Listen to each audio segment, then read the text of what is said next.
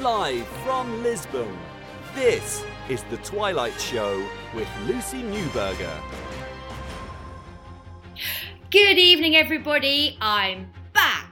Um, sorry I'm late this evening. Few technical issues, but we are back in business.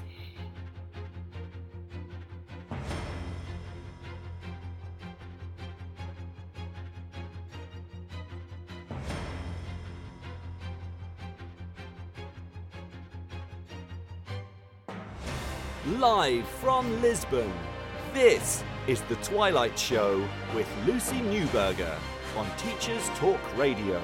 Tune in live at ttradio.org or to join in the conversation, download the Podbean app and search Teachers Talk Radio. Follow the hashtag TTRadio. Tune in, talk it out with Teachers Talk Radio. Good evening, everybody. It is Lucy Newberger here with you. I'm back after a two week hiatus. Feels like a long time since we last got together and, and talked it out, as it were. So uh, I'm very relieved to be back um, with a with a fantastic new jingle that you just heard. So thank you very much to Graham for that. Uh, he does have one of those wonderful radio voices, so I'm very much enjoying that. Thank you very much for finally giving me my own personalised jingle. I shouldn't be as excited as I am by that, but I really truly am. So we are live. We are going to get going this evening. Um, we have a little bit less time than I would want due to due to some technical hitches, but we are going to crack on and press on. Uh, so, this evening's show, we are going to be talking about teacher martyrdom and why we do this as teachers. So, before we get into that, we're going to do a very, very quick rundown uh, of the week and then we're going to get into it. So, uh, where have I been? What have I been doing for the last two weeks since I sat with you? Well, I popped back to the UK over half term, as I told you all I was doing right up until I actually went. So I went to my first live comedy show since the the start of this whole COVID debacle, and um, being back in the UK was was strange for for a number of reasons. Um, certainly, being uh, in a country where the mask situation is is very different to, to Portugal, um, it was very strange to be wandering around and seeing people without masks on, and to also be in a what was a packed uh, Eventim Apollo in mm. Hammersmith uh, for for the show that I went to, and again nobody in in masks. It was it was very strange indeed. But uh, anyway, um, managed to get to and from. Uh, the UK without being pinged, without any hitches, any airport debacles, all the right films, uh, films, forms uh, were filled in, and uh, yeah, actually very very smooth sailing. So if you are planning to travel uh, in the next few weeks, um, all I would say to you is make sure your passenger locators are filled out, and uh, that's really if you're double vaccinated, that's really all you need to do. So that was fantastic. Um, what else has happened? Oh yeah, I um I went on my first school trip today, which is the first time again, first kind of proper one really I've been on since I've been in my current job. So today uh, we had a glorious day in Lisbon with Year Five. We took them to walk along the aqueduct in Lisbon, which is a fantastic piece of architecture. If you get a chance to to look it up, and you get views all over uh, Lisbon on on both sides. We walk down one way and back the other and just uh, incredible to hear the history of uh, how water was used and distributed in Lisbon. Uh, really interesting because actually, despite being surrounded by water uh, with with the river and with uh, the Atlantic Ocean, Lisbon's water supply hasn't always been straightforward. But that's a whole other discussion for another another day. But definitely very interesting to learn a bit more about the city and the surrounding area that I've been living in for a little over a year now. Um, the children really enjoyed it. They were they were beautifully behaved, and it was yeah it was it was lovely for for all involved. We did have a bit of a debacle because we were meant to go to uh, hop back on the the coach that we'd hired to go on to the water museum, which was at a slightly different venue to the aqueduct, and. Uh, I was chatting away to my partner teacher. We were on the coach, thinking, "Oh yeah, he's just going on the on the highway because it'll it'll be a bit quicker." And we started seeing signs for Cascais, Estoril, near where school is, and we thought, "Well, hang on a minute, we're we're, we're going a bit far away from Lisbon now." And it transpired that the driver thought we were going back to school straight after the aqueduct uh, instead of on to the water museum. So we very quickly turned him around and sent him back in the right direction. Meanwhile, we had parent helpers in cars following us uh, who were very confused as to what was going on. And funnily enough, one parent got so hacked off with proceedings that he disappeared halfway through the trip today. He decided we'd uh, that he'd had enough and that he was going to be dropped off at a service station and go off for lunch with friends. So we we lost one parent helper, but mercifully no children and managed to get successfully back to school with uh, all children still, with, the same number of children that we started out with, which is always a good result from any school trip, I feel. Um, what else have we been up to, or have I been up to? Um, I've also been enjoying some podcasts, but I thought um, I'd recommend very quickly um, a list of ones I've been actually catching up with because I never have time anymore. It seems like I'm either working uh, hosting this wonderful show or gallivanting around doing something. So I rarely get time to uh, to catch up with my uh, beloved long list of podcasts. So um, just quickly, I would thoroughly recommend if you have a chance and are looking for something new to listen to, um, Ask Eliza Anything, which is hosted by the comedian who I saw in London. Uh, she's brilliant. She's great fun. She has a very sharp um, outlook on life she's uh, she's one of those people who or one of those women rather who prides herself and she says regularly she says being pro woman is not about being anti man so it's it's a kind of a, a, brand of feminism that i very much get on get on board with which is which is great. Um, if you are a die-hard foodie like I am, um, and you you love your grub, then Table Manners with Jessie Ware is uh, one I've been catching up with. Fantastic chatter, uh, it's a mother and daughter, and they have a great time um, interviewing everybody. I mean, celebrities, politicians, all sorts. They invite them around for dinner, and it's just a bit like a hug in a podcast. So that's also great. Um, Katherine Ryan's telling everybody everything. Uh, again, another woman with a very uh, witty and sharp outlook on life. Um, you kind of see a theme in these podcasts. They're all sort of strong, hosted by strong women, which is great. Um, so that's another fantastic one. If you're looking for something, just it's just general chatter and sort of, you know, pontificating and pondering on life, uh, much like I do on this show. Uh, and then the final recommendation for now is something is a new one to me, which is the flip side with Paris Lees. Um, and she hosts an incredible, incredible podcast where she talks to different people about um, stories or about things they've been through in life, whether it's um, addiction or whether it's um, I can't remember what the other one I listened to was uh, to do with oh yeah learning languages and losing your native language when you move somewhere else. Lots and lots of different things to to listen to there. Um, so that's that. Uh, so happy listening. And uh, if you have any podcasts you want to recommend to throw my way, please let me know. Not that I have time to listen to them, but I will add them to the list in the hope that I will get a chance to on a run or when I have some downtime. So always looking for for those as well. As always, don't worry, I haven't forgotten. I am continuing probably in vain, to plug my What's for Dinner feature. Uh, Eleni, my dear best friend who I stayed with in the UK, um, has, as always, got in touch with me and said she is making her own Thai curry, Thai green curry tonight with all the chili, ginger, and garlic. And I think the reason she has said that to me is because I, for a while, strongly believed that if I ate a certain amount of chili, ginger, and garlic, um, that I would ward off COVID. And for a while, I think it it did work, but then, unfortunately, as I think I've mentioned before, COVID caught up with me in January of this year. Uh, so yes, perhaps don't take my recommendation on on that one. Uh, Lawrence, friend of the show, hi Lawrence, uh, is back in touch to say he's having homemade chicken curry, which he batch made on the weekend because he is one of those incredible people that seems to find time to batch cook. I mean, bless you, because I don't, I don't know how you manage to do that, but uh, maybe I should organise my life better. But, uh, you know, we live in hope that one day I will do these things. So, that is a very quick rundown of all things going on um, in my life and the world around me. I think we should have some news and then we will get into what we are talking about this evening. This is Teachers Talk Radio, and this is Teachers Talk Radio News.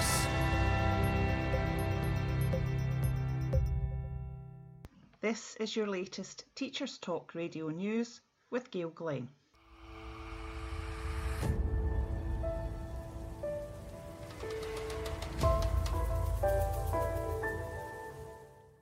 A new documentary will follow primary and secondary schools in Nepal and Scotland as they join forces to learn from each other and tackle climate change. Into Film Scotland and Chapromo Studios in Nepal will film the documentary, which will focus on the experiences which each have had of climate change, using an interdisciplinary approach. Students are conducting research by testing air and water pollution, CO2 levels, temperature and rainfall, as well as undertaking litter analysis and assessing biodiversity.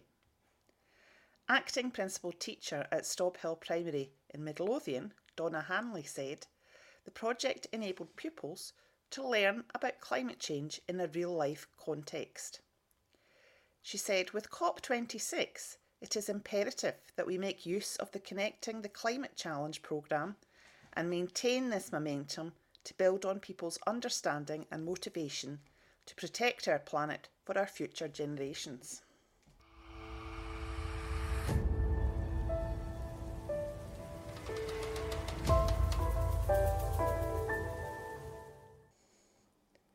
Retired teacher Carolyn Coster from Bradford is taking her dog, who has been assessed by the charity Pets as Therapy, into schools to help children with their reading. The head teacher of Meppershall Academy said it has been amazing having Mrs. Coster and Duke into school. She said, Lots of children struggle with reading. It's very difficult for them to read in front of people, but for some reason, when they read to the dog, all that stress is taken away from them, and it really supports them with their learning. Mrs. Coster lost her hands and feet after COVID led to sepsis in March 2020. This has been your daily education news briefing.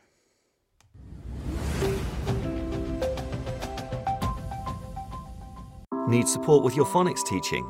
Did you know Oxford University Press now has three DFE validated programs to help you?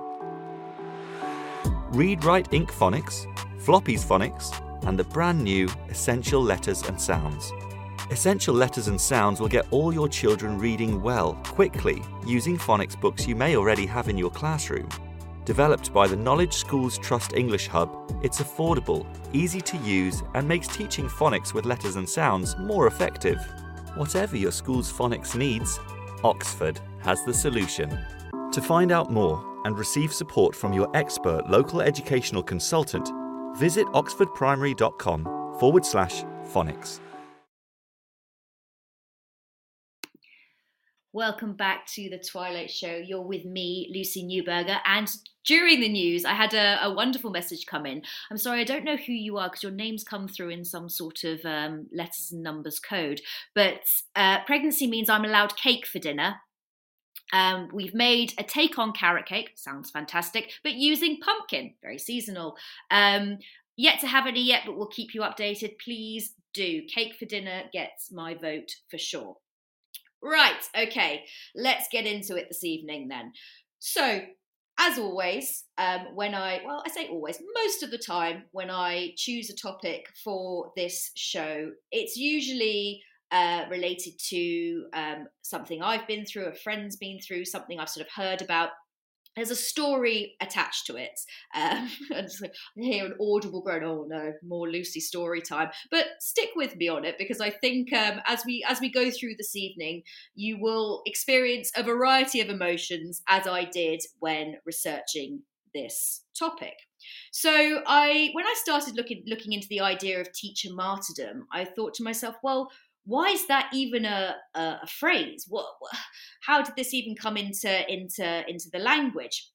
And so I started doing uh, a bit of Googling, a bit of research, and I stumbled across a variety of different articles on this, on teacher illness, on uh, our well-being, and uh, as always, I will try and desperately remember to put these in the show notes. But uh, I came across an article written by Dave Speck in 2019, um, and it quotes some research from the Education Support Partnership uh, that said almost half of classroom teachers in England always feel compelled to go to work when feeling unwell, compared with just a quarter of workers in other industries. Why? Why is this happening? This seems unbelievable to me. So uh, I dug a bit deeper and I thought, you know, has this has this happened to me in a in a personal capacity? And and why do I want to explore this a bit further? And I think the most recent example for me was uh, when I was feeling quite rough a few weeks ago at school um, sore throat headache felt just just a bit under the weather and I was sort of scrunched up in my chair, desperately trying to teach. I think it was Kensuke's Kingdom, teach some English. I was, I can't even remember. And I, I didn't look great. I was a bit pale and I was croaking away. And I thought, you know what? Come on, Lucy. Come on, Miss Newberger. You've just got to get through the day. You, you can do it. Like it's it's fine. These kids are relying on you. They need you to kind of get through this. It's it's easier to just get through the day. Um, and uh, there I was just looking horrendous, really trying to kind of power on through. And before I knew it, uh, both year three teachers, who I think were having their PPA time, one of which is actually the lower key stage two leader, came marching into my classroom and said to me, uh, Ms. Newberger, you are going home beg your pardon, uh, I'm in the middle of a lesson here. Uh, what on earth do you think you're doing? Um, and uh, Kat, who is the lower key stage two leader, said to me, "Don't worry, I've taught. I've taught uh, this. It's actually her planning. Um, I've taught this English before. Just tell me where you're at, and and we'll sort it for you." And before I knew it, she had taken over my lesson uh, and had carried on, and I had been marched downstairs by the other year three teacher and sent home. But again, why did I not just take the day off? Why did I not just think to myself, do you know what? I feel rubbish. I feel terrible. I could just text my head teacher and say, I'm, I, I can't do it today. But that's not how we think, is it? It's not what we teachers do. And it's not the first time that I have uh, been uh, chief martyr. Oh no, no, that is one of uh, one of uh, several occasions where I have definitely held the martyr mantle, as it were. Um, one of the other occasions was when I still worked in the UK, and uh, I was bent double with a bladder infection and i thought to myself no again just just get through the day just get through the day. And those of you who have suffered with bladder infections know all too well the absolute eye-watering pain that that comes with those. And um, actually the the head teacher in that school wasn't at all sympathetic and she asked me if I could get through the rest of the day and really was it that bad? Well it turned out that yes it was and a, a hefty dose of antibiotics later uh, I did uh, make a full recovery. But again I sit and I look back on that and I think what on earth was I doing? Why on earth did I not just take the morning off, even the morning off, and go to the doctor and deal with it. But the worst story of all has to be when um, I had crippling stomach cramps. And not only that, I then, they were so bad that whilst on the phone to triple one, NHS triple one, in the toilet at school, I then fainted um, whilst on the phone to this poor person who must have thought I was on death's door. I mean, they they were fantastic. To be fair to NHS Triple One, they were very very good with me because they could clearly uh, they clearly knew something was very very wrong with me. Not only did I pass out in the uh, in the loo at school, I then managed to hobble to the staff room where the deputy head at that particular school said to me, "Oh, you're clearly not very well. Do, do you think you should go home?" Yes, I think I should go home. I mean, I, I couldn't even stand. I drove myself home yeah, drove myself home and I made an emergency doctor's appointment and managed to to recover from that. The doctor wasn't sure what it was, but it was certainly frightening enough to to freak me out quite significantly. And there's me thinking, oh well, you know these stories that I'm sharing are are pretty bad. You know, I, I've I've kind of I've definitely uh, been a been a bit of a martyr here. You know, I really should have should have learnt my lesson. But then I put it out to the rest of you in the Twitter sphere, and goodness me, I was shocked, appalled. I mean, dare I say, I mean, in some cases you did, I mean, so shocked that I did laugh because I sort of thinking to myself, the things that us teachers put ourselves through because we're worried about um we're worried about taking time off. And I'm just going to take you through a few of these because I think it is important that we highlight the degree to which we are willing to suffer practically, you know, almost be on death's door in order to go to work. And these are stories, let me bear in mind, let will let you bear in mind as well, that I've never heard in any other profession. This is these are all coming from teachers. So um a dear old friend actually got in touch who was on my original degree course with me. His one was dislocated kneecap.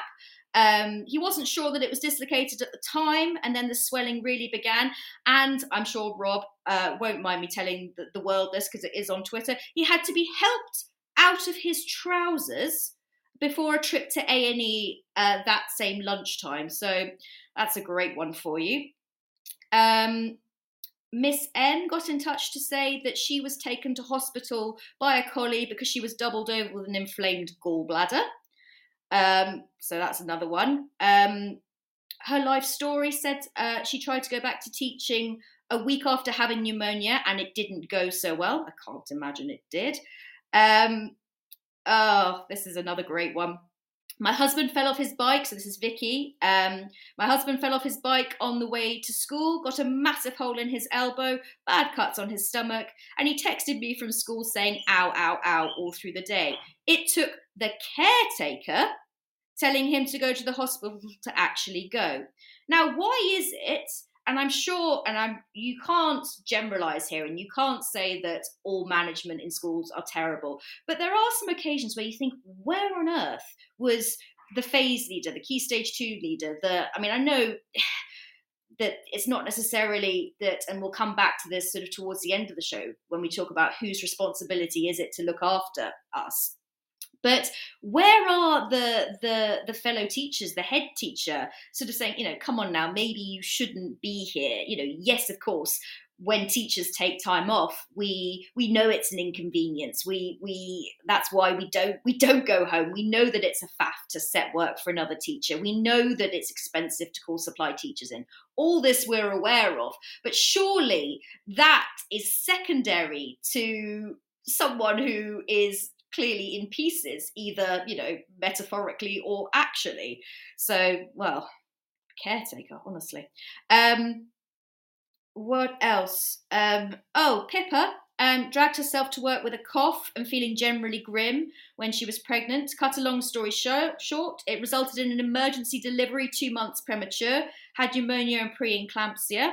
Um, never lived down calling it man flu. And again, I think we we as teachers do this as well. We kind of we uh, sort of say, oh no no no, I'm fine. It's just a tickle. It's just a cough. It's just a bit of stomach ache. And then you go to the doctor and you find out, well, as Pippa found out, that she was not very well at all. Clive, um, and let's. And can I just also say that the men are just as bad as the women, uh, if not worse, with this. Uh, broken ribs happened at school. Managed three days convincing myself that they were just bruised. NQT to induction was touch. See, I shouldn't be. This is what I mean. I shouldn't be laughing. NQT induction was touch and go for a while. Six weeks off. Um, and I think I said back to him, "Oh yeah, trouble with ribs. There's nothing you can do if your ribs are cracked or, or broken. There's there's no way to to heal those quickly other than just out and out rest." So no wonder he had to take so long off. Oh, this one made me wince. Uh, Rebecca J. Fletcher messaged me to say a disc that hadn't just slipped uh, in her back. It had popped out of her spine and lodged itself against her sciatic nerve kept going to school when she couldn't even stand up uh, until she had spinal surgery. Um, and the end comment to that was, I want a medal. I think she deserves more than that because, my goodness me. I mean, I don't know about the rest of you, but having suffered from sciatica, uh, in the past, and that was painful enough. I couldn't um, stretch out my left leg for the entire first half of the first lockdown, and that was painful enough. But uh, pop a disc entirely, goodness me. Uh, what else have we got? Oh, this is um, Tabitha, uh, a fellow a fellow TTR host. She got in touch with me to say um, her mother worked through registration and period one before going to the nurse and finding out she was in the middle of a cardiac arrest. I mean, this just blew my mind more than I can tell you. Um, 11 stents, and two months later, she went back to work. Um, I don't know whether I am horrified by that or incredibly uh, impressed. Uh, you be the judge. And of course, what I should say uh, to you is if you want to uh, add your stories in and share them with me at any point during this show, please do, because as much as we are you know, having a bit of a laugh and a joke here, there, there is a serious element to this show, believe it or not, because I think, you know, just listening to these stories and hearing them and bringing to life the fact that these things are going on every single day in schools, well, all over the UK and probably around the world. So please do get involved and please do share your stories because I think it is very important, first and foremost, to highlight the fact that we're going to school, we're getting through our day with not just a bit of a, a sniffle or a cough and a cold. There are people going through uh, absolute hell on earth. I mean, my my goodness me, what else have we got? Let's have a look. Um, Louise Ward, uh, a crippling MS relapse post Ofsted. I mean, goodness me. I mean, we know that Ofsted is is very very stressful, but uh, to to to trigger a relapse of MS, that's very serious. Oh, Ice Staley Staley, I think that is 72, uh, has commented to say that I have chronic migraines, and if I took a day off every time, I'd be off anywhere between one and three times a week.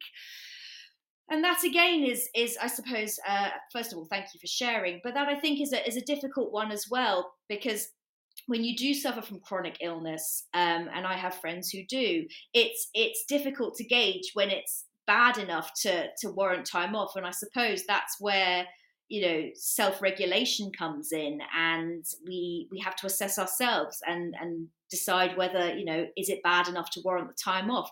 But again you know i don't know how the rest of you feel about this. Would you argue that if you are really feeling that unwell should you be going to work? Should you be suffering through it? But uh you know we can we can talk about that some more as we go through.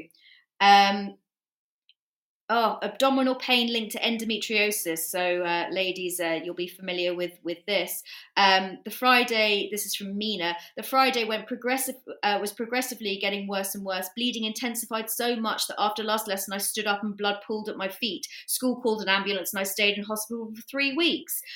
I mean, uh, again, that was another story where I I, I sat from him and I thought, well, I mean, I can't actually repeat on radio the words that came into my head, but you can only imagine the the thoughts that are going through my through my mind as I'm reading these and thinking, what on earth is going on here? The fact that uh, this woman was in so much pain and going through so much at that given time, but still didn't didn't feel that she could, you know, get up and, and go home. Um, Lawrence, friend of the show, has commented in to say that last comment regarding mi- uh, migraines, migraines. I don't know how I know people say it in different ways. Reminds me of my show. Oh, yes, of your show, Lawrence. Um, that resulted in brain surgery within 24 hours. Yes, I remember you you talking, Lawrence, very openly uh, about that, um, and it just goes to show that uh, a headache isn't necessarily just a headache. So thank you for for sharing as as well. It can result in in things that are incredibly serious. Um, what else have we got? Oh gosh, there's so many of these. I mean, we won't go through all of them. Um, this one from Eleanor Ridley did make me, uh, that's not Rigby as in the Beatles song, Ridley. Um, she had a stomach ulcer and carrying a table, someone asked her if she was okay because it was banging into her ankle. Uh, she'd been enjoying the distraction from a pain in her stomach. I mean, again, stomach ulcers are very serious, should not be laughing at all. But uh, the fact that, you know, a table banging into your ankle is is a distraction from something like that is is horrendous. I mean, th- these stories uh, these stories i mean they just continue i mean some some you can have a giggle at and some i'm just absolutely mortified by. Here's here's one that will uh, lighten the mood a bit, and I hope um, Nicola van der Laan won't remind won't mind me sharing this one. Uh, she stood on a chair at school to reach a blind, stepped back on a roll of art paper. You're getting kind of comedy, sort of cartoon vibes in your head already. Um, landed on her back. Thought she'd done damage to her ankle. Elbow also hurt, so kept it bent. Carried on teaching for the rest of the day. At the end of the day, tried to straighten my elbow. Agony, I had broken it. Um, not a shock there, I don't think. But uh, goodness me. Um, what else have we got? I, Mrs. Brightside, had a heart attack at school last September, was covering EYFS, so made sure all the children were matched to the correct parent, went to be sick in the bin, another one who drove herself home, uh, and asked to be taken to hospital. Not proud of myself, but I'm fine now, stress related. Goodness gracious me. Um, Tabitha again, this time with a personal story. Um, parents' evening with hyperglycemia as low as 2.1 and as high as unreadable on her glucose meter. And I actually asked her. I said, "Well, what, Tabitha, what do you do at that point when you're when you come when you're that far up the the hyperglycemic scale, if there is such a thing? Uh, you know, wh- where do you go? Um, and apparently, the solution to that, uh, in true teacher martyrdom fashion, stuff my face with glucose tablets whilst mumbling at parents in the first instance, and in the second, fall asleep sitting up with my eyes open. Fun. Um, now, Tabitha, I don't know if you can blame that on the hyperglycemia or just the fact that parents' evening, once you're a few hours in, is, well, deeply dull, as we all know.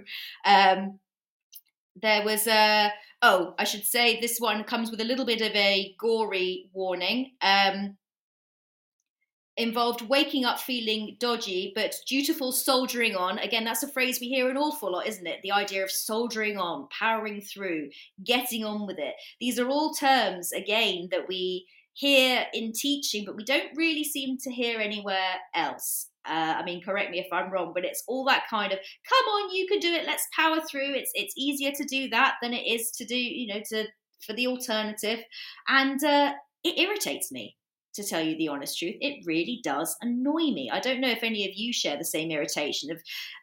It's almost. I mean, would I say it's patronising?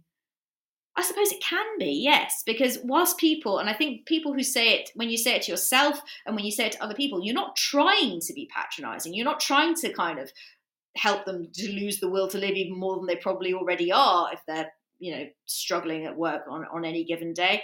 But it does, it does make me a bit kind of oh you know i know and i'm struggling and i'm and i'm having a, a tough day because i feel dreadful but really you know i do just want to crawl into a hole and, and, and be left alone and i know that you're coming from from the highest light and from a from a great place but actually you know i really just would rather you didn't say that to me. Um and Dorian has rightly said, yes, more work to to stay at home than to, than to than to go in. And this is this is the main problem that we have here. Um, with with all of this. So just to finish uh, that particular story, I got sidetracked as I as I invariably do during this show. So um, where do we get to? Um, spare the gory details, but involved waking up and feeling dodgy but dutiful, as we sometimes do, soldiering on through sudden intense pain after getting in a cab to the hospital with a burst ovarian cyst. I mean, again, um, the, the, the the women amongst us will uh, probably be wincing just as much as I did with with that one.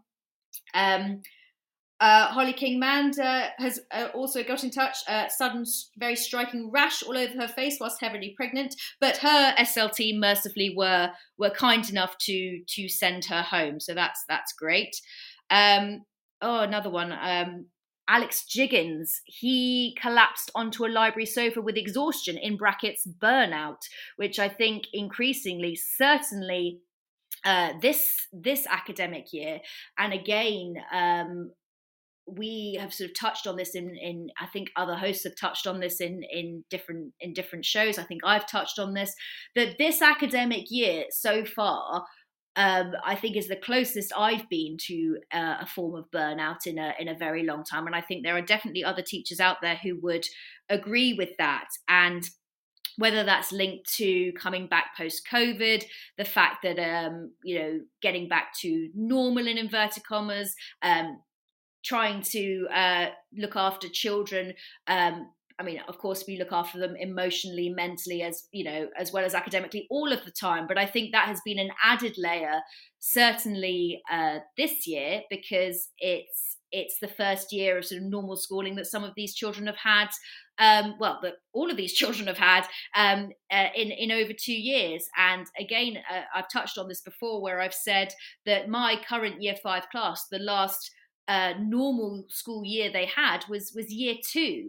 So I'm not saying that they're still mentally year two, but when you've missed out on that socialization and that schoolwork, that all impacts teachers as well as the children and the just the level of energy that's going into this academic year does feel like uh, you know we need to look after ourselves even more even more and we need to be more acutely aware of of where we're at with our with our health physically mentally etc and i think what's funny in all of this and actually i was chatting to my my partner teacher today about this on on the coach on the way back from the trip. It's funny because the whole martyrdom thing with with us teachers almost flipped on its head during covid. It was almost as if as soon as you so much as coughed uh, you you were told to you know, you know you must go home you can't be here you must go home so much as a as a slight raise in temperature no no no you must must go and uh, I have to say, um, as a kind of side joke, which I am going to share with you because, you know, being a primary teacher, I do have the mind of a child. I do think, uh, often think, you know, what a time to be alive where um, it's uh, you become more of a pariah now if you cough in public than if you fart. So there you go. That's my gift to you today. We live in a world where actually uh, it's probably less offensive to fart than it is to cough. So yeah. Anyway, back to the to the matter in hand um, and to Alec Jiggins's story. So he collapsed onto a library sofa with exhaustion or burnout um, whilst doing learning walks. Oh, deep joy. Um, speaking of those, um, we'll talk about those actually because Libby uh, is going to be touching on observations later on in her show after me, but we'll come back to that later. Apparently, he waved a cleaner over, whispered, Fetch the deputy, sat smiling at everyone walking past. Deputy arrived, said I'd pulled my back, got help to my feet, put in a taxi and went to the clinic, where I sincerely hope, Alec, that you got signed off, but I, I don't think I heard any more on, on that story. Uh, but he did leave me a, a lovely quote, which said, um, You are totally replaceable at work, you're not replaceable at home. Home is your real life. Keep that perspective. And I think that's incredibly important to uh, to remember that and to understand that actually um, when we are sort of talking about this, you know, both in a sort of slightly jokey and in a serious capacity, that actually that that's what this boils down to, isn't it? Is that ultimately when we go home, that that that is our real life. Work and teaching is only it's not who we are in our entirety. And I know for some people, teaching is life, but for the vast majority of us, it's only part of who we are and i think that also is is part of the issue yet again. It's it's the fact that it's one of these professions that if you allow it um, can become all encompassing but in the wrong way. Of course it's you know we we we put a lot of energy and a lot of a lot of our lives into into what we do. We wouldn't we wouldn't be teachers if we didn't love it if we didn't want to look after children educate them be there for them um, we just we just flat out wouldn't wouldn't get up in the morning wouldn't do it. But at the same time there has to be a point where you step away and where you say actually it's me time now. And this again is i think drilled into us from a from an early point in in teaching is that actually you know you are secondary now. You are you are not as you know your life doesn't really factor in anymore. Actually your life is is teaching. And i think there there is there are schools that that that do perpetuate that. And i think there are schools that that don't and that are better than than that. But the fact that we are still sitting having this conversation in 2021 would suggest to me that you know we we still have a huge problem on our hands. Um, so thank you alec for that. Uh, what other stories have we got I mean, they're just they, these go on and on and on. Uh, Heidi Drake fell over and hurt her foot when marking 11 plus papers for school. Worked through four hours of intense pain. Turned out I'd broken my fifth metatarsal. Six hours later, had my leg in plaster due to the nature of the break. Was on crutches the next day. Now I don't know if that meant she went back to work after that or whether she uh, was hobbling around home. Um, so yes, more and more. Um, stories that just i mean there's there's so many that that have come through and uh oh um Bisayo, I'm sorry if I've butchered your name there. It's more of a problem when you cough in public than when you than when you fart. Oh, that made her laugh. yes, I'm glad. I'm glad you enjoyed that, and I'm so sorry if I completely mispronounced your your name there. Um, so um, I'm going to after some adverts. I'm going to sort of talk about okay so we've we've shared the stories. We we know that these um martyrdom uh martyrdom acts exist. We know that um, we can all think of at least one occasion where we have gone into school persevered uh, in school when we shouldn't have. But what i want to talk about uh, in a moment is well how did we end up here? How did we end up in a situation where so many of us suffer in silence? What is it about teaching or about the environments that we are in that is allowing this to still continue, that is allowing for us to believe that actually you know suffering is is better than than taking a, a, day off. Going into school is always going to be a better option than taking time for ourselves whether it's for physical health reasons or mental health reasons. So we will come back to that in a moment. Need support with your phonics teaching did you know Oxford University Press now has three DFE validated programs to help you? Read Write Inc Phonics, Floppy's Phonics, and the brand new Essential Letters and Sounds. Essential Letters and Sounds will get all your children reading well, quickly, using phonics books you may already have in your classroom. Developed by the Knowledge Schools Trust English Hub, it's affordable, easy to use, and makes teaching phonics with letters and sounds more effective. Whatever your school's phonics needs, Oxford has the solution. To find out more and receive support from your expert local educational consultant, visit oxfordprimary.com forward slash phonics. You are back with me, Lucy Newberger. It's Tuesday's Twilight Show, and we are talking about teacher martyrdom. So, before the ad break, we were just starting to delve into how we've ended up with a situation where we still feel, as teachers, and it's in, I mean, I, I, am using a kind of universal we. Uh, I know there are people who don't feel like this, but there are a lot of people who I have spoken to who have shared stories with me who do feel this way and who clearly have it ingrained in them that this is the way we need to proceed. Uh, so, what is it? How, in this profession, have we ended up in a situation where we are, and let's be honest, it's not far off killing ourselves, really? I mean, it's, it's quite, I mean, just from some of those stories on a serious note, people have put themselves in quite dangerous situations, both physically and mentally.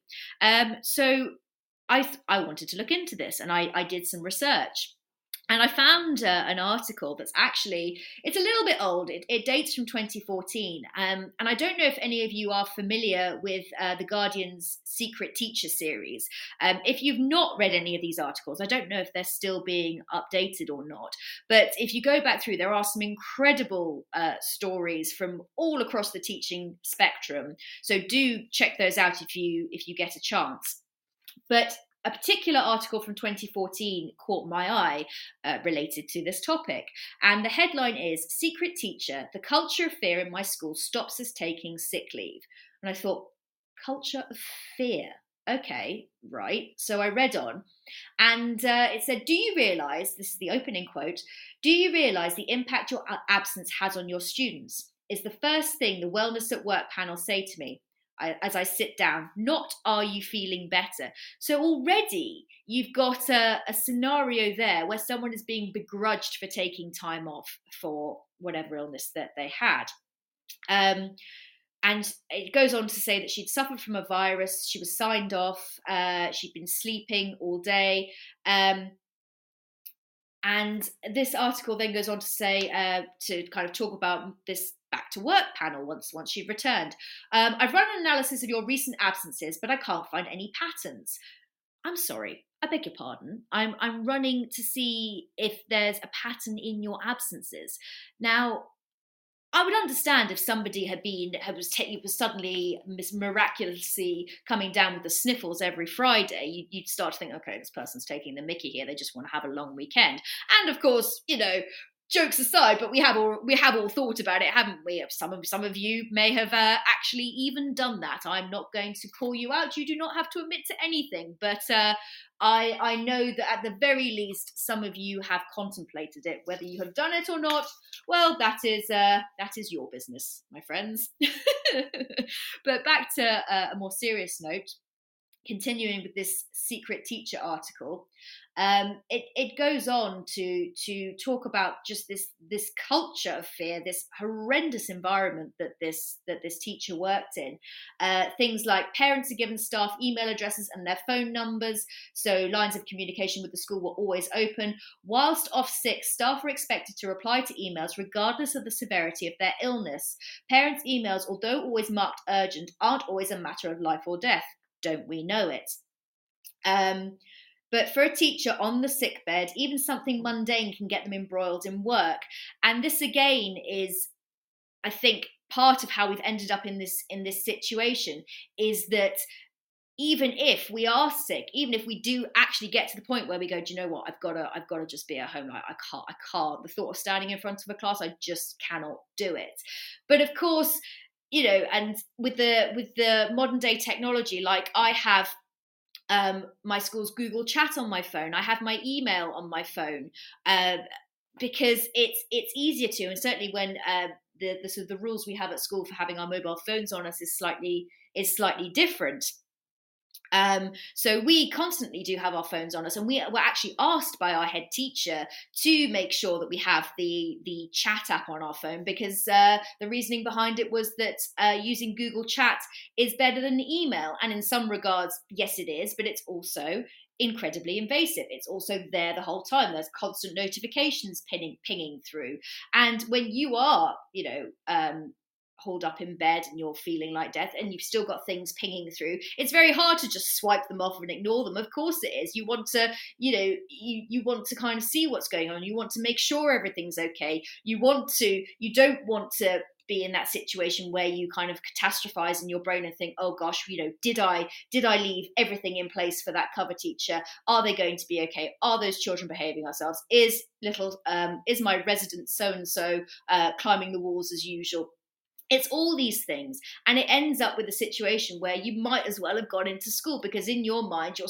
your mind's still at work even though you are uh, sitting there suffering from whatever it is um, lawrence has said uh, oh was gdpr around in 2014 handing out numbers um, I actually don't know the answer to that, Lawrence. Someone else might do, though. I think I remember GDPR being quite being more recent than that. But um, yes, I mean, my I certainly, um, and I don't know about the rest of you, but I certainly my uh, class parents have ready access to to uh, my email address and they email me morning noon and night. The difference being that um, i have a very strict nowadays i have a very strict policy of as soon as my front door closes and this is again this is actually a hugely hypocritical thing because in terms of work life balance i'm very much you know I don't take books home. When my door shuts at 5:30, I'm not answering your email till 8:30 the next day. And it's taken me a long time to get to that position. Yet it doesn't kind of follow through with the whole illness aspect because although I'm very sort of you know church and state in terms of work and home generally, I and again I think I don't know if any of you are like this, but when it comes to being ill it doesn't quite fit in with the same under the same well-being umbrella self-care umbrella whatever you want to call it. So I think yes, we we live in a we live in a world now where it is 24 hour 24 hours a day, 7 days a week because we have your parents, your class parents have they have your email address. Today, I um, I had to hand my phone number out to the parents that were coming on my school trip with me, and the mother who I handed them to jokingly said to me, "You know, I, I, I will delete this afterwards. Don't worry, I'm not I'm not going to to hand it out to to the class WhatsApp group." And I stood there, ha ha ha ha ha. ha. But the fact that that's even a, a, comment that needs to be made or that she i mean she it was tongue in cheek she was joking and actually she she's probably the one parent who I would trust not not to distribute it but it's it's the fact that that's even a, a topic of conversation where we think well hang on I'm giving you this out of necessity for, for a trip, and actually, I do expect you to delete it straight afterwards because, given half a chance, and not all parents are like this, um, of course they're not. But with some of them, you give them an inch, and you're meant to. You know, and again, they and again and again and again and again they they kind of encroach on things and it's it's sort of morning noon night it's every day of the week. It's and even when even when you're off sick well why are you off sick? You know how long are you going to be off sick? It's it's it's absolute madness. But i will share with you a tip actually that uh, i say a tip more a kind of um life lesson not even that but um the my old head teacher from my current school he said to me when replying to emails or when reading emails from parents and i don't know whether this is more of a maybe a international school private school type thing because we have parents who do have more time on their hands. Um, again many of them do work but a lot of them don't. Um, and he said always look at the timestamp on an email because if it's sent after a sort of certain time in the evening, sort of eight, nine o'clock at night, there's every possibility that uh, mum or dad who sent you a shirty email has had a few glasses of something. So just be mindful about that before you send a, uh, an irate response back. So do again, do with that information as you wish. But circling back to this secret teacher article, I mean, it just it, it goes on and on to to talk about more horrendous things uh, that happened to her in her time off. So, whilst ill, she received emails from senior management telling me to call them immediately regarding a student, only to find out I didn't even teach them. I mean, for goodness sake. Um, they hadn't bothered to check. Uh, just a whole host of, and again, I will post this article for you to read at your at your leisure. But uh, this last bit also caught my eye. It said absenteeism can be lethal to a teacher's career, especially if it's not managed properly by school leadership, not only when requesting references for jobs at other schools, but when applying for future roles with the same school. Management appear to be taking the easy option by sowing a culture of fear around teacher absence, Pressure to work through illness can sap teachers' confidence to do their jobs properly and affect others in the department. Treating our absence with suspicion makes it much more likely that we will suffer from stress related illnesses when we should be easing ourselves back into the job we love. Now, that to me again is insane and further reiterates and builds upon what we've what we've talked about this evening, which is so hang on a minute. We're already at the point where we're not taking time off. We're suffering in silence. We're working ourselves mentally and physically into the ground. And yet, when we do take time off, then we're so terrified of doing it. So, on top of the fact that we've had to we've had to leave a class for whatever reason, we've had to set the work, we've had to do whatever it is. On top of that, and then you know work on our own recovery and all the rest of it then to have the ang- the possible anxiety of that going on your record and that then being affecting your career going forward. I'm sorry i don't know about the rest of you but that is utter madness. How have we got here? What where are we allowing this to happen? Because the more this continues, the more, I mean, we already know that certainly in the UK, there's a massive retention problem in teaching. There is, I mean, recruitment is on the decline. We, we know all these things. And it's probably, or I think at least, is due to stories like this that continually come out. But what happens is that I've got stories and articles dating back to only as far as 2014. But this has been something that has been ongoing and ongoing, and it continually gets reported on, it seems. There are countless articles. I mean, you can Google it, you can find it on TES, on The Guardian. Um, I've got an article here from ITV about teachers being on their knees due to COVID and flu outbreaks um, just from October. I mean, there are so many of these reported articles. Research has gone into it. Da, da, da, so, yes, we know it's happening. We are very, very acutely aware. We are living it every day. Those Twitter stories that I've shared with you are your colleagues, are people in the next door classroom to you that are living this day in, day out. We know this is happening, but what are we doing about it? Piercing, deafening silence. Yes, I thought so. We're not doing anything about it. That's the thing. So, well, where where do we go from here? I mean, it's it's it's hard to know. And this is where I really had to sit down and think, well, where do we go from here? Yes, okay, we can find, we can talk and talk and share stories, and we can continue to, you know, laugh, cry, and everything in between about these stories that are happening. But what we need to move forward because this this cannot continue. Uh, this culture of fear in in some schools, this idea amongst so many of us in the profession, in the profession, in the profession, speak clearly, in the profession, uh, from those who are just starting out all the way through to those who've been teaching for years and years and years. So I sat and I I had a ponder about this, and again, feel free to chime in any time with how you feel about this. But who is it down to?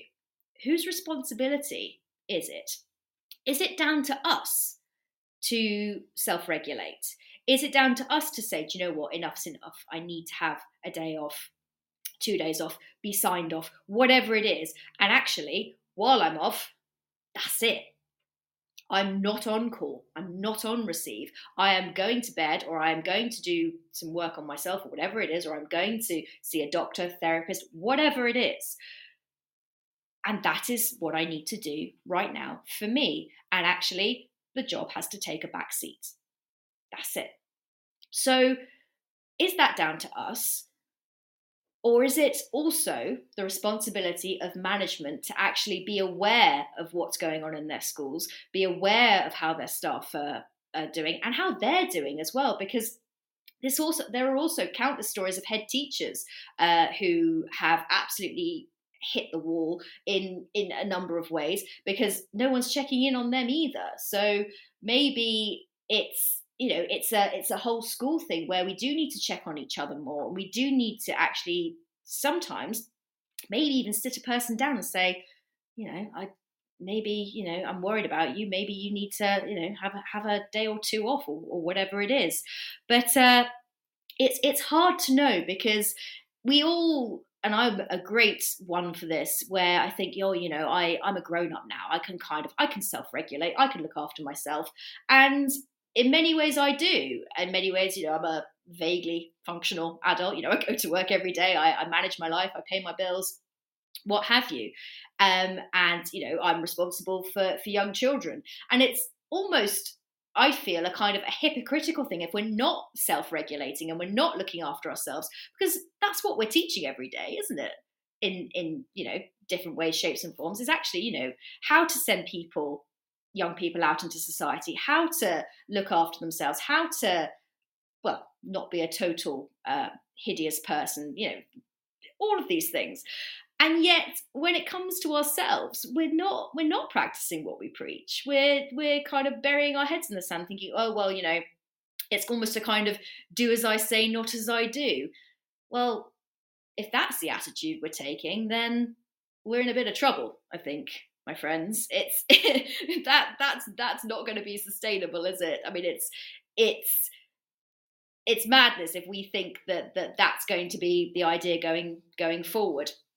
Um, so I, I don't really know what what the answer is in in terms of going forward. Maybe maybe there is it's sort of a, a number of things. Maybe it is looking out for ourselves, looking out for each other, well-being, and I I never know how I feel about the idea of a well-being policy because to me that's something that's maybe a bit sort of this mandated. You know, this is how it has to be.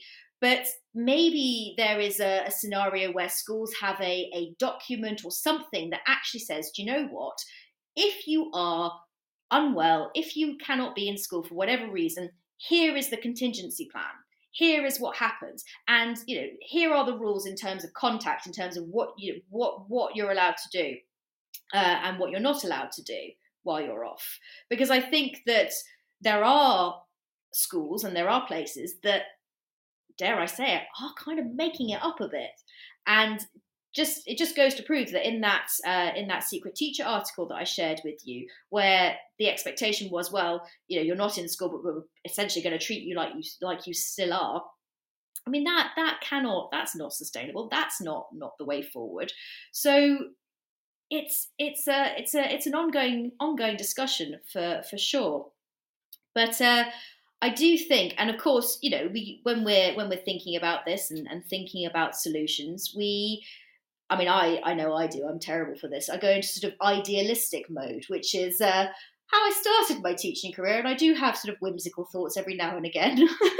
I do kind of uh, in an ideal world. So, in an ideal world, of course, whether we're primary, secondary, or whatever, if we did need to take time off, there need there would need to be uh, a ready sort of supply of, of cover teachers because whether they are in house or whether it's supply teachers.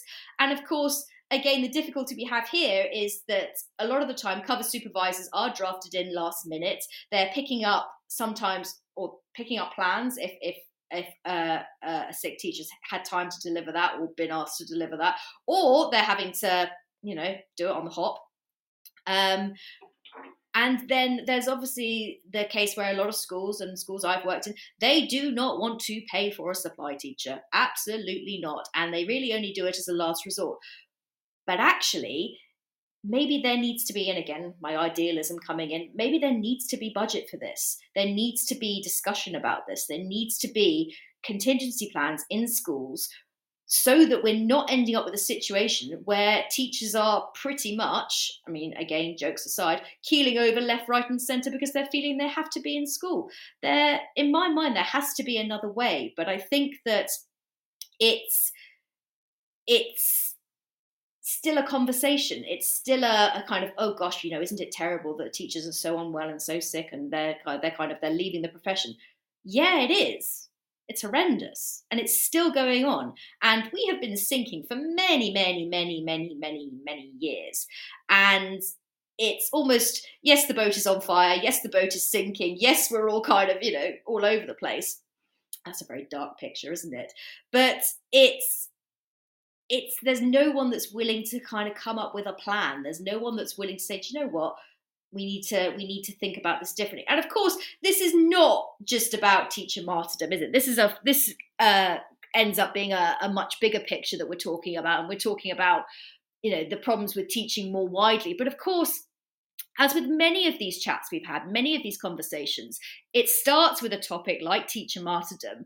And where we end up is actually exploring something far greater and something much wider and we end up coming to a to a situation where we think okay so here's all the information. How are we going to go how are we going to go on from here? Uh, lawrence um, what are you saying there? You could be the most self regulating person ever, Lucy, but if you work with an unwieldy SLT governance who scoff at any time off or illness, then you're fighting a losing battle. It starts at the top, in my opinion. I, I agree, Lawrence. I, I, I do agree with you on that. I do think that one of the first things, certainly on any inset day at the start of the year, one of the first things that should be talked about is teacher well-being is you know what's in place for you if if things go wrong. And i think actually even when you are being interviewed for jobs i think asking schools about their well-being policy guidance whatever you want to call it should be well up there on the list of questions but we don't ask about it. I certainly never have. I wouldn't dream of it in an interview but why wouldn't i dream of it are they really going to frown at me for asking what happens if if something goes wrong or if I need time off for whatever reason. Because of course, in an interview, you're wanting to to sort of say, you know, I will, I will, I will be a part of the school. I I live and breathe uh, the the ethos and this, that, and the other. And of course, you need to do that. And of course, that's the whole point. But at the same time, you're also interviewing them. You're also deciding whether you want to be part of that school. And I think that schools in some respects and certainly senior management do need to do a better job of actually saying do you know what? We are here for you. We do support you. And if things if you if you do end up needing time off we're going to give you that. And we're going to make sure that you're not being asked to do you know email parents and set work and all the rest of it. And you come back when you are when you are ready and fit to work again. So yes i absolutely do appreciate that point. Oh wow. That's a it's a lot to think about isn't it um i mean i don't i i sort of the more i think about this the more i i kind of go down into a bit of a not a negative spiral but just a it's it's one of those things that is a, annoyingly inconclusive as far as I'm concerned. It's an it's annoyingly uh, just I don't I don't I don't have an answer. I don't have the solution to this. But what we do have is an acute awareness of the problem. We have an acute awareness for the most part on a good day of ourselves and I think that actually there is a large part of this that has to come from us as the people on the ground, as the teachers doing the work. And yes, I suppose in part it could be down to us to actually go to our senior leadership. And again, but this is uh, not always straightforward, is it? Because sometimes they're not approachable. Sometimes it's not the person you want to want to kind of, and it's not the subject you want to bring up. Um, Ooh, I Staley 72 again. I often find that we as teachers are expected to be empathetic towards our students, but it's not always reciprocated. No, it isn't. You're you're absolutely right. Um, we and and again, this this goes back to what uh, what we talked what I talked about previously, which is we're we're teaching all these things ourselves, and we're modeling. Haha, we're modeling all these um, ways we should behave and should and should look after ourselves and all the rest of it.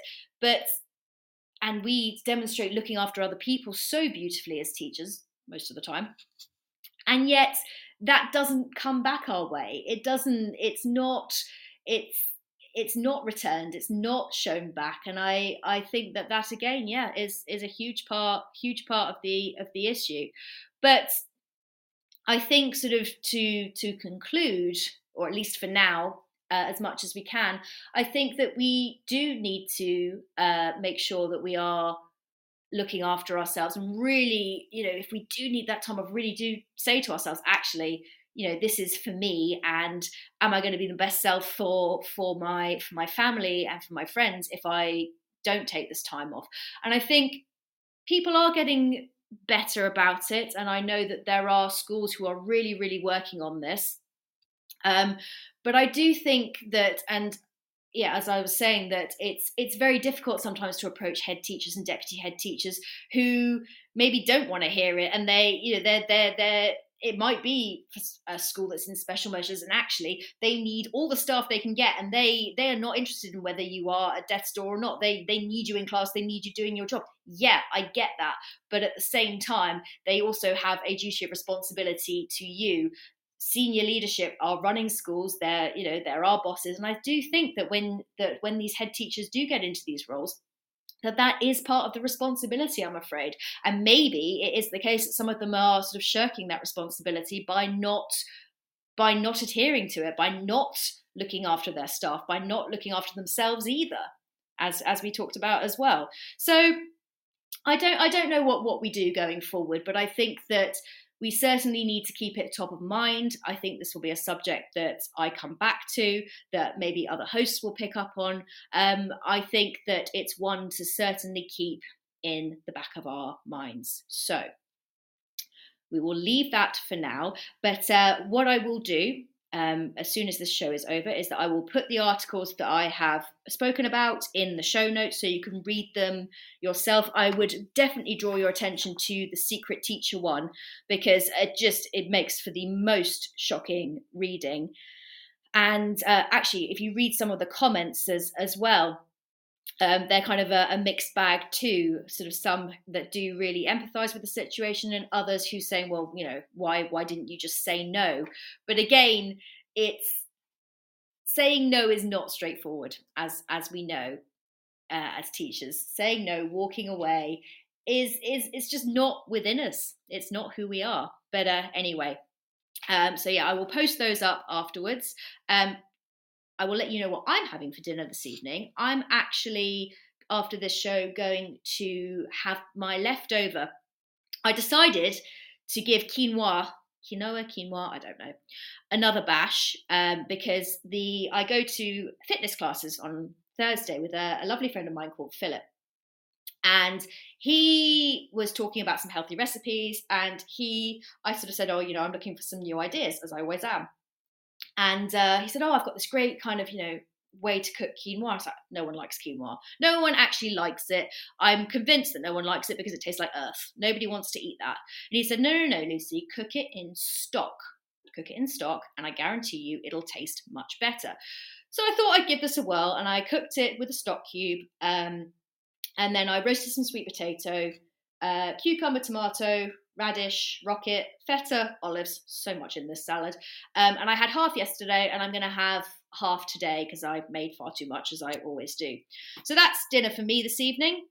Um, you can let me know on Twitter uh, at Lucy New, L U C W E N E U, um, what you're having. And as always, keep in touch with me. I, I, love to hear from you. If you have any martyrdom stories to add to the collection, please do, because uh, I think they do make for some fascinating, horrifying, emotional reading. So that's that. Um, after me tonight, you've got Libby Isaac, and Libby, as I briefly touched on earlier, is going to be talking about lesson observations this evening. I'm very intrigued by by this show, so whether I listen to it this evening or catch up with it, I'm I'm definitely uh, looking forward to it. It's and she's going to be talking about um, what the benefits are from a teaching and learning point of view. And uh, I wonder if she'll get um, any stories. I mean, I'm sure there are many of us out there who've got the good, the bad, and the downright uh, sort of vomit on your toes horror observations. Uh, I mean, we've all been through at least one or all of those scenarios. So I'm looking forward to, to Libby's take on that. So I think that'll be a, a very interesting show to listen to. Uh, as for next week, um, I will let you know what I'm talking about when I come up with my next idea. But uh, if you've got anything that you'd like me to discuss or you think would be a good show topic, then do let me know. You can tweet me. I'm again, I'm always open for ideas, always ready to hear from you. But for now, that is it from me. Have a lovely rest of the evening, and I will speak to you again next week. You've been listening to Teachers Talk Radio. Tune in live and listen back at ttradio.org. We look forward to hearing from you next time on Teachers Talk Radio.